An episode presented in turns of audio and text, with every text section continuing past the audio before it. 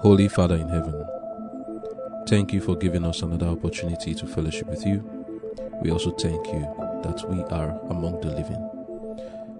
Dear Father, grant us graciously of your Holy Spirit that the subjects which we are about to handle may have an effect in our lives. We hope and pray that our hearts and souls shall be lifted up to heaven and that you will shed your love abroad in our hearts as we look at this, these most exalted topics that you have granted us to study today. May your Spirit grant me utterance to speak words that this, the Holy Spirit will use to elevate our minds and increase our love for God. In Jesus' name I've prayed. Amen.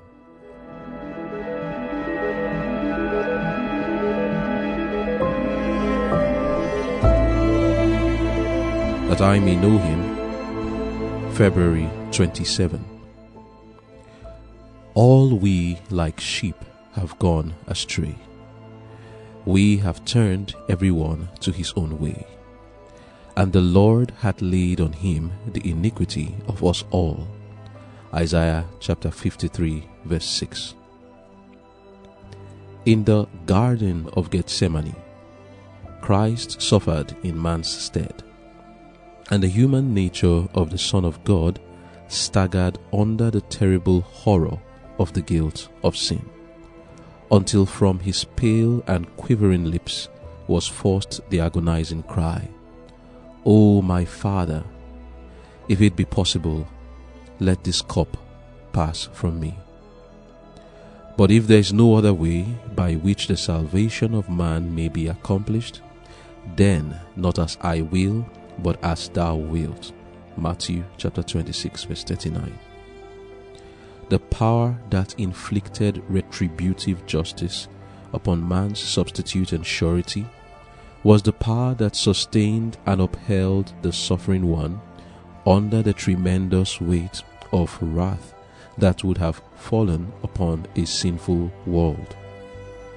Christ was suffering the death that was pronounced upon the transgressors of God's law. It is a fearful thing for the unrepenting sinner to fall into the hands of the living God. This is proved by the history of the destruction of the old world by a flood, by the record of the fire which fell from heaven and destroyed the inhabitants of Sodom. But never was this proved to so great an extent as in the agony of Christ, when he bore the wrath of God for a sinful world. Man has not been made a sin bearer and he will never know the horror of the curse of sin which the Saviour bore. No sorrow can bear any comparison with the sorrow of him upon whom the wrath of God fell with overwhelming force. Human nature can endure but a limited amount of test and trial. The finite can only endure the finite measure, and human nature succumbs. But the nature of Christ had a greater capacity for suffering, for the human existed in the divine nature and created a capacity for suffering to endure that which resulted from the sins of a lost world. The agony which Christ endured broadens, deepens, and gives a more extended conception of the character of sin and the character of the retribution which God will bring upon those who continue in sin. The wages of sin is death, but the gift of God is eternal life through Jesus Christ.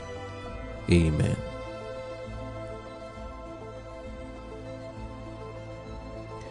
The title of our devotion for today is The Weight of God's Wrath. I want to begin by reading a particular and quite popular among those who uh, are familiar with the spirit of prophecy. A particular quote. It says in Desire of Ages, page 83, paragraph 4. So memorize that. Desire of Ages, page 83, paragraph 4. It will be well for us to spend a thoughtful hour each day in contemplation of the life of Christ, We should take it point by point and let the imagination grasp each scene, especially the closing ones. As we thus dwell upon his great sacrifice for us, our confidence in him will be more constant. Our love will be quickened, and we shall be more deeply imbued with his spirit. If we would be saved at last, we must learn the lesson of penitence and humiliation at the foot of the cross. End of quote. And this particular action that we are told to do, which is to spend a thoughtful hour each day in contemplation of the life of Christ, especially the closing scenes. That's what we are going to do for the next few devotions, dwelling on the closing scenes. We have actually been, contem- been contemplating the life of Christ. That's actually what this devotion is about, that I may know him. It's it affords us opportunity to contemplate more deeply than we will do before the life of Christ.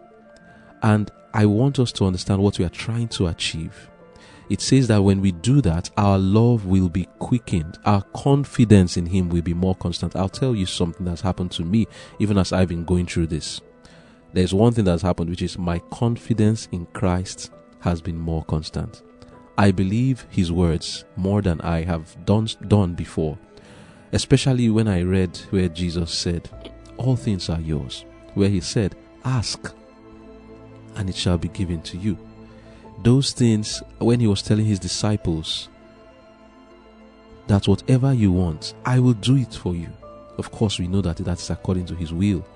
I felt like I was there and like he was talking to me one on one, face to face, and my confidence in him increased. And I, I believe it more strongly than I have done before that Christ is saying to me personally, Ask anything in my name, and I will do it. And I hope that you also have been having your confidence in Christ increased. And then also, we are supposed to have our love quickened. As we see how much God has done for us, how much He suffered, when we see in comparison to our sacrifice, His own sacrifice, how great the difference is, and what He has prepared for us, and what He has suffered, our love for Him ought to be quickened and we should be more deeply imbued with the Spirit. So, these are the things, at least these three things, that should happen to us as we go through this devotion. Our love needs to be quickened, our confidence in Him become more constant, and we should be more deeply imbued with His Spirit. What does that mean? That is His character. It should transfer from Him to us. As we see Him doing certain things, we should be imbued with the same Spirit, the Spirit of meekness. Let this mind be in you which was also in Christ Jesus. You can say, Let this spirit be in you, the spirit of Christ, the spirit of self sacrificing love. So let us continue to study, looking at the topic, the weight of God, God's wrath, and hope that we'll be imbued with the Spirit, our love will be quickened, and also our confidence will get greater in Christ. In Genesis 2, verse 16 and 17, we are reminded of what the wages of sin is.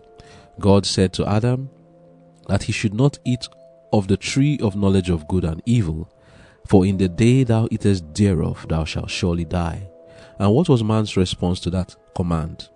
Genesis 3, verse 1 down to verse 8, man ate of the fruit. But in Genesis 3, verse 9 to 13, I find there's something really interesting. I love to look at this part very well. God is questioning Adam and Eve, and he says, The Lord God called unto Adam and said unto him, Where art thou? Adam said he was naked, hid himself. And God said, Who told you that you were naked? Have you eaten of the tree whereof I commanded thee that thou should not eat? And the man said, The woman that thou gavest to be with me, she gave me of the tree, and I did eat. Now, verse 13 is my focus. And the Lord God said unto the woman, What is this that thou hast done? That question, What is this that thou hast done? Adam and Eve did not know what they had done. And many of us today do not understand what the eating of that fruit did. Let me read from Patriarchs and Prophets, page 63, paragraph 2. But before I read it, we just need to understand that what it had done was that it had triggered a clause in the creation of man Before the creation of man, God was aware of what would happen. He was aware of Satan's rebellion, yet he created him. He was aware that Satan will, destroy, will, will cause man to sin, yet he went ahead to create man. But there's one other thing God had a plan on how to deal with the sin of man. And that sin, that plan was not just a plan. There was one only one way. It's not just that it's a plan. It's the only way to deal with the sin issue. That is that he himself will have to die. Adam and Eve did not know that that was the consequence of what they had done. But as we look back and see the consequence of what they had done, which is that God would have to come in human flesh and suffer for the sins of man, pay the penalty for man's sins. We can look at that question with a whole new meaning. What is this that thou hast done? Patriarchs and Prophets, page 63, paragraph 2. In all the universe, there was but one who could, in behalf of man, satisfy the claims of the law. Since the divine law is as sacred as God Himself, only one equal with God could make atonement for its transgression. None but Christ could redeem fallen man from the curse of the law and bring him again into harmony with heaven. Christ would take upon himself the guilt and shame of sin, sin so offensive to a holy God that it must separate the Father and his Son. Christ would reach to the depths of misery to rescue the ruined race. End of quote.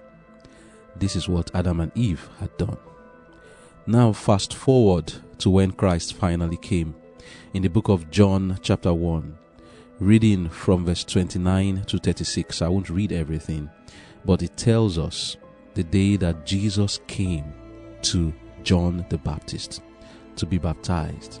It says that John saw Jesus and said to the people, Behold the Lamb of God, which taketh away the sin of the world.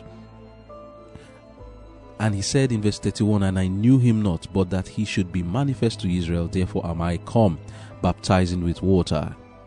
Verse 32 to 33 says, And John bare record, saying, I saw the Spirit descending from heaven like a dove, and it abode upon him.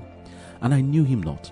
But he that sent me to baptize with water, the same said unto me, Upon whom thou shalt see the Spirit descending and remaining on him, the same is he which baptizeth with the Holy Ghost. Amen. And in verse 36, he exclaimed again, Behold the Lamb of God. Now, this is the account of Jesus finally coming to do that which he had proposed to do from the day Adam and Eve sinned. In Matthew 4, reading from verse 1 and 2, it, says, Then was Jesus led up of the Spirit into the wilderness to be tempted of the devil. And when he had fasted forty days and forty nights, he was afterward hungered. At this time, something took place. Christ changed. When he baptized, that was when the work of taking the sins of man began. In Isaiah 52, verse 13 and 14, we are told, Behold, my servant shall deal prudently. He shall be exalted and extolled and be very high. As many were astonished at thee, his visage was so marred, more than any man, and his form more than the sons of men. Then, chapter 53, starting from verse 3, says, He is despised and rejected of men, a man of sorrows and acquainted with grief. And we hid, as it were, our faces from him. He was despised, and we esteemed him not. Surely he had borne our griefs and carried our sorrows. Yet we did esteem him stricken, smitten of God, and afflicted. But he was wounded for our transgressions, he was bruised for our iniquities. The chastisement of our peace was upon him, and with his stripes we are healed. All we like sheep have gone astray. We have turned every one to his own way, and the Lord hath laid on him the iniquity of us all. Amen. When did the Lord lay on him our iniquities? When did that process begin? Just at the baptism of Jesus, the weight of the sins of the world was placed on him, and he was ordained the Lamb of God. God laid on him the iniquity of all men at this time. It was at this time that he became the man of sorrows and had an acquaintance with grief, and it got more and more and more till the day he was crucified on the cross. He was drinking of the cup of the guilt and sins of men. The, the thing was, the sins were being laid upon him. I'll read now to express what I'm saying. It says, Selected Messages, Volume 1, page 2, page 271, paragraph 1. It says, as soon as Christ entered the wilderness of temptation, his visage changed. What does that reconcile with? Isaiah 52, verse 14 says, His visage was so marred more than any man. When did this happen? As soon as he entered the, visit the, the, the wilderness of temptation. Continuing the reading, it says, The glory and splendor reflected from the throne of God which illuminated his countenance when the heavens opened before him, and the Father's voice acknowledged him as his Son, in whom he was well pleased, was now gone. The weight of the sins of the world was pressing his soul, and his countenance expressed unutterable sorrow, a depth of anguish that fallen man had never realized he felt the overwhelming tide of woe that deluged the world. He realized the strength of indulged appetite and of unholy passion that controlled the world, which had brought upon man inexpressible suffering. End of quote. Here we see what Christ was passing through. This was what Christ bore through the three and a half years of his ministry. Its culmination was in Gethsemane and its end was at the cross. He had been drinking of the cup of God's wrath, and the sins of the world was pressing more strongly upon him. The sin itself was going to kill him. When God says the wages of sin is death, what does that mean? How come Adam and Eve did not die instantly? It is because just as soon as man sinned, there was an intercessor and there was a mediator. If not, man would have died instantly. But Jesus proposed to take his place, and that's why man did not die. But yet, the wages of sin is still death, even presently. All around us, we see it taking place on a daily basis. People are dying in the end. But for those who receive the gift of God, this death is only a sleep. Amen. Because Christ took upon himself the wrath of God that was supposed to be upon us and every other sinner. And it's this wrath of God that we are looking at today. To understand this wrath, I want us to realize what really happened to Jesus.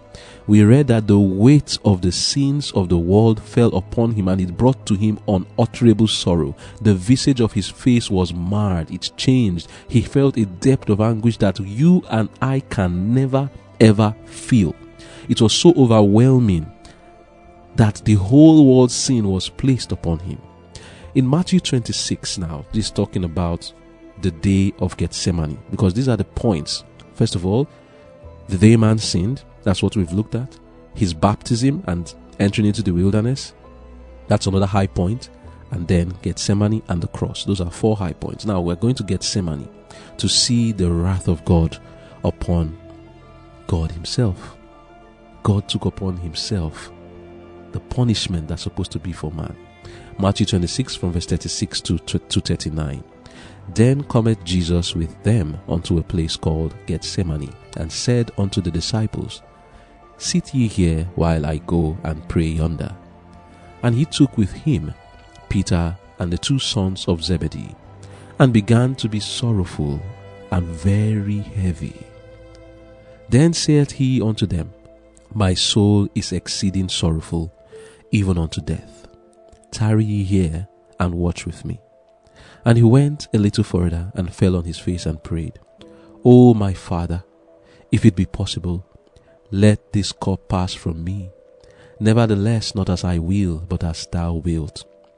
I want to pause first. I want to read the account in Luke, but before that, in Matthew 26, verse 38, hear what it said there. Jesus said, He was in such a sorrow that was going to kill him. The sin placed upon him was about to kill him. I'm going to Luke chapter 22, verse 41 to 44. It says, And he was withdrawn from them about a stone's cast, and kneeled down and prayed, saying, Father, if thou be willing, remove this cup from me. Nevertheless, not my will, but thine be done. And there appeared an angel unto him from heaven, strengthening him. And being in an agony, he prayed more earnestly, and his sweat was at his wear, great drops of blood falling to the ground. Amen. Here again, we see what Jesus was passing through. You see, this matter of redemption is not something that we can fully understand. What Jesus was passing through here, I cannot completely understand. I can only look at or read because I wasn't there. I can only read the account and ask myself what was really going on. How did it feel that the weight of the sin of guilt? Do you know how you feel when you sin? The guilt that just your one sin has brought upon you. Now imagine the guilt of every sin you have ever committed coming to you at once and how it will feel for you. Just, you know, when we sin, and we feel that guilt, just one sin, I'm not talking of every sin culminated, it feels really bad. It weighs us down. We are in sorrow. We are bowed down. Now imagine all your sins all at once, the guilt that you have felt for each and every one of them added upon you at one moment. It will crush you. Then, how much more the guilt of the sins of all men for all ages, every single man how would that feel? It is going to crush anybody. Were it not to be that Christ was strengthened, we just read now that an angel came to strengthen him. And in our devotion, it said very clearly that Christ, Christ had the human and divine combined together, that it gave him a capacity to endure suffering. And we'll read something to that effect very soon. But before we go there, I want us to understand you see, this topic of redemption and what was going on here is not something that we can completely understand in heaven, we will understand it even better. Will understand it even better. But now I'll read from Testimonies, Volume 2, page 203, paragraph 2, to understand what was going on here. It says, As the Son of God bowed in the attitude of prayer in the Garden of Gethsemane, the agony of his spirit forced from his pores sweat like great drops of blood. It was here that the horror of great darkness surrounded him. The sins of the world were upon him. He was suffering in man's stead as a transgressor of his father's law. Here was the scene of temptation. The divine light of God was receding from his vision, and he was passing into the hands of the powers of darkness. In his soul anguish, he lay prostrate on the cold earth he was realizing his father's frown. He had taken the cup of suffering from the lips of guilty man, oh my, and proposed to drink it himself, and its and in its place give to man the cup of blessing. The wrath that would have fallen upon man, let's make it personal, the wrath that would have fallen upon me and upon you was now falling upon Christ. You were about to take the cup of wrath and drink it, but he took it away from your hands and gave you a cup of blessing and said, No, you won't drink it. I'll drink it for you. And then he began to drink your own. And then another person about to drink theirs, he, he takes it and says, Take my cup of blessing. I will drink yours for you. And then he, he did it for the whole world. We all are supposed to have drunk of this cup of wrath. But Jesus took all our cups together and said, Take my cup of blessing. Drink from my cup of blessing while I drink the cup of God's wrath unmingled with mercy. And he drinks it for us. And he fell on the floor, lying prostrate in the cold ground because of what he had just drunk. And the reading continues to say, the wrath that would have fallen upon man was now fallen upon Christ. It was here that the mysterious cup trembled in his hand. End of quote. Reading from Bible Training School, September 1, 1915, paragraph 5, it says In the Garden of Gethsemane, Christ suffered in man's stead, and the human nature of the Son of God staggered under the terrible horror of the guilt of sin until from his pale and quivering lips was forced the agonizing cry, Oh, my Father, if it be possible, let this cup pass from me, but if there be no other way, by which the salvation of man may be accomplished, then not as I will, but as thou wilt. Hear this now. It says, human nature would then and there have died under the horror of the sense of sin, had not an angel from heaven strengthened him to bear the agony. So remember, we read something in our devotion that talked about how it was that Christ was strengthened by divine nature. That does not mean that he was not completely human. The divine nature of the angel strengthened him and that is the power of God strengthened him. It's not that he had any inherent power in himself. His human nature, like we read now, would then and there have died. Sin itself kills. That's just the point I want to make. Nobody needs to kill you. Sin itself is so deadly that it kills. And as Jesus was taking upon himself our cup, taking our sins upon him, it would have crushed him were it not to be that an angel strengthened him. Let me finish the reading now. It says, The power that inflicted retributive justice upon man's substitute and surety was the power that sustained and upheld the suffering one under the tremendous weight of wrath that would have fallen upon a sinful world. Christ was suffering the death that was pronounced upon me, the transgressor of God's law. Before I go on to explain this wrath, we started by saying that when we contemplate the life of Christ, especially the closing scenes, what is it supposed to do for us? It is supposed to call out love. We are supposed to have more confidence in Him. Our love is to be quickened. And how do we show this love? Jesus says, See, my brother, it's not about singing songs. All that thrills my soul is Jesus. He is more than life to me. And saying, Oh God, you are this and God, you are that. Mm-mm. Jesus says in John 14, verse 15, If you love me, if you love me, keep my commandments. It's not about dancing in church. It's not about making a noise. It's not about singing so called praises. He says in the book of Amos, Take away from me the noise of your songs. I will not have them. What I want is for you to be righteous. That's what he says. Amos chapter 5, verse 23. Our love is to be shown to him. You know, I'm reminded of some videos that I have seen of the appreciation and gratitude of brute beasts, animals. I've seen bears who were saved from mud and some other terrible situation that when they are saved, years later, they are able to recognize the person that delivered them. And whenever they see them, as brute as these beasts are, even as brute as they are, they run in appreciation to the person and hug the person. I've seen lions do it. I've seen mooses do it. Mighty, you know what a moose is? They call it elk in Europe. Big animals with tr- something like three branches on their head.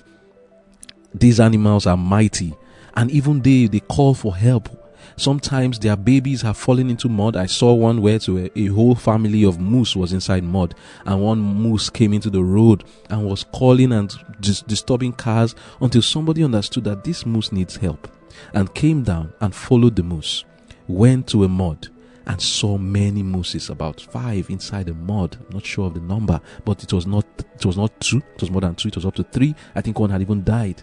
And they started to help to bring out this moose. And the the one who was calling for the help was so grateful. And years later, they will come to appreciate. I've seen numerous videos like this. What does that mean? Even animals, their love and appreciation is called out towards those who did not necessarily save them, but saved their brethren, saved their children, and sometimes saved them. And they are in eternal gratitude to the person that loved them, how much more us? See, sin affected us. It seems it affects us more than the animals because even the animals, they do things that shows they have some sense of holiness and morality in them. Were it not be said that sin affected them too to do certain things, but even the things they do is nothing in comparison to what man does. An animal kills to eat, we will kill for fun.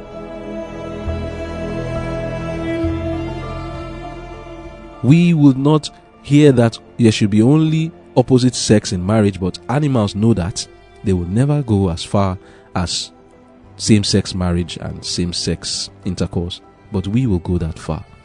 Our case is terrible, but as we read of the love of God, Isaiah 53, verse 3 He is despised and rejected of men, a man of sorrows and acquainted with grief. Verse 10 Yet it pleased the Lord to bruise him. He had put him to grief when thou shalt make his soul an offering for sin. As we hear these things and as we see the suffering of Jesus, illustrated by the cup he took from us, which we were supposed to drink, the cup of God's wrath, he took it and then drank it and gave us the cup of blessing. As we think on these things, let our love be awakened. This love is to be shown by, as Jesus said, not me. Jesus said how he wants you to show the love. Keep my commandments. Continuing from Bible Training School, September 1, 1915, this time paragraph 7, it says, No sorrow, no agony can measure with that which was endured by the Son of God. Are you in sorrow right now as you're listening to me? Have you ever been in sorrow? Will you be in sorrow tomorrow? Tomorrow, remember that someone has passed through a sorrow which is greater than yours. Man has not been made a sin bearer, and he will never know the horror of the curse of sin which the Savior bore. We also read this in our devotion today, but let me continue. It says, no sorrow can bear any comparison with the sorrow of him upon whom the wrath of God fell with overwhelming force. Human nature can endure but a limited amount of the test and trial. The finite can only endure the finite measure, and human nature succumbs. But the nature of Christ had a greater capacity for suffering, for the human existed in the divine nature and created a capacity for suffering to endure that which resulted from the sins of a lost world. The agony which Christ endured broadens, deepens, and gives a more extended conception of the character of sin and of the retribution which God will bring upon those who continue in sin. The wages of sin is death, but the gift of God is eternal life through Jesus Christ to the repenting, believing sinner. Amen. Amen. In John 19, verse 28 to 30, Jesus eh, at this time had left Gethsemane. They had taken him to Annas and Caiaphas. He was beaten terribly there, blindfolded, punched, hit with sticks from the back, and they were asking him, Tell us who is hitting you, you that prophesy. Tell us. After that, they took him to Pilate. Pilate referred him to Herod, and they mocked and ridiculed him to scorn. That is, ridiculed him to the last. Returned him back to Pilate, and there he was scourged, 40 stripes on his back. The, mo- the soldiers mocked him, placed crowns of thorns on his head, and then they finally took him to the cross. All the while, what was going on here? Satan was trying to make Jesus give up the drinking of that cup for you and me. It was not, this was all Jesus was passing through here was just Satan's wickedness. This whole process is not the one that God inflicted on him. What God inflicted on Jesus was the placing of the sins of the world upon him. And as he was taking of that cup, I don't know how it is. It's not, but it's not something instant. I cannot explain redemption perfectly. But what I know is that Jesus represented the placing of the sins upon him as the drinking of a cup of God's wrath. And in Revelation 14, we see God talk about it in chapter 9 down to 12, the cup of God's wrath. We see there represented. In other words, it's something that was being placed on him gradually. It was going on and on. The sins of the world was being placed on him, and it was going to kill him. He did not need to go to the cross to die. Sin itself would have finally ended his life. And eventually, it did end his life on the cross. And that's what we're getting to now. John 19, verse 30, when he had finished drinking of that cup. What, what happened? When Jesus therefore had received the vinegar, because he requested for water, but they gave him vinegar, but he didn't drink it, he said, It is finished. And he bowed his head and gave up the ghost. So, what is it that was finished? He had finished drinking of the cup of God's wrath. His work being completed, he was then offered as an offering for all men. He didn't die because of the pain of crucifixion but because of the wages of sin that was upon him. When he had finished taking the sins of the whole world, he died. And in John 19, verse 31 to 33, we see that that is the case. When they came and brought down all the those that were crucified, including Jesus and the two thieves, when they brought them down, so that because it was a Sabbath day, They realized that Jesus was dead. The way it was recorded shows that they didn't expect him to be dead. Because the act of crucifixion is to make people suffer slowly.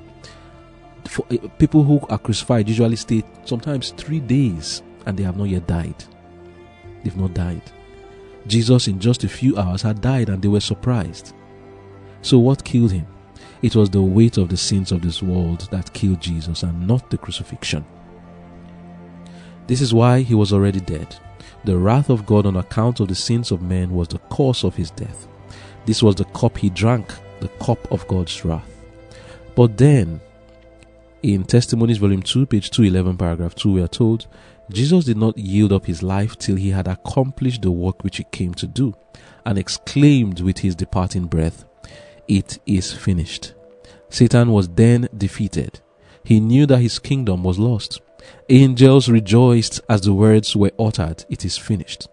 The great plan of redemption, which was dependent on the death of Christ, had been thus far carried out. And there was joy in heaven that the sons of Adam could, through a life of obedience, be finally exalted to the throne of God. Oh, what love! What amazing love that brought the Son of God to earth to be made sin for us, that we might be reconciled to God and elevated to a life with Him in His mansions in glory.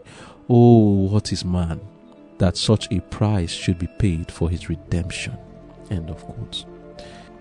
The wrath of God which Jesus felt on our behalf was actually what some, what, as we said, was done on our behalf. What does it mean on our behalf? We are supposed to be the ones in that place feeling that wrath, but He spared us that experience because He loved us. Seeing what man must experience and subject himself to, God decided that He will make a way by which, if man chooses, he can escape the wrath.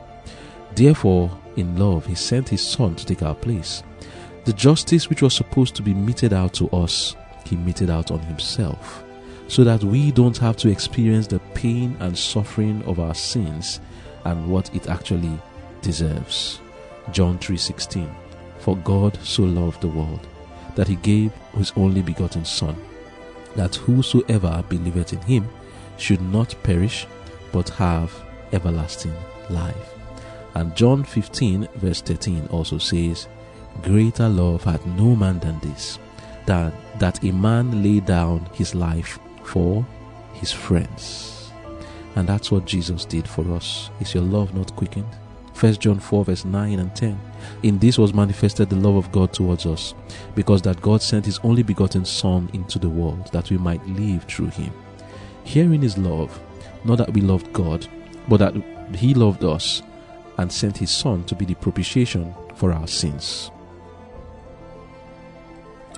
I pray that this will quicken our love for God. Let us pray. Thank you, dear Father, for the words we've heard, for all who have listened, for I who have also spoken.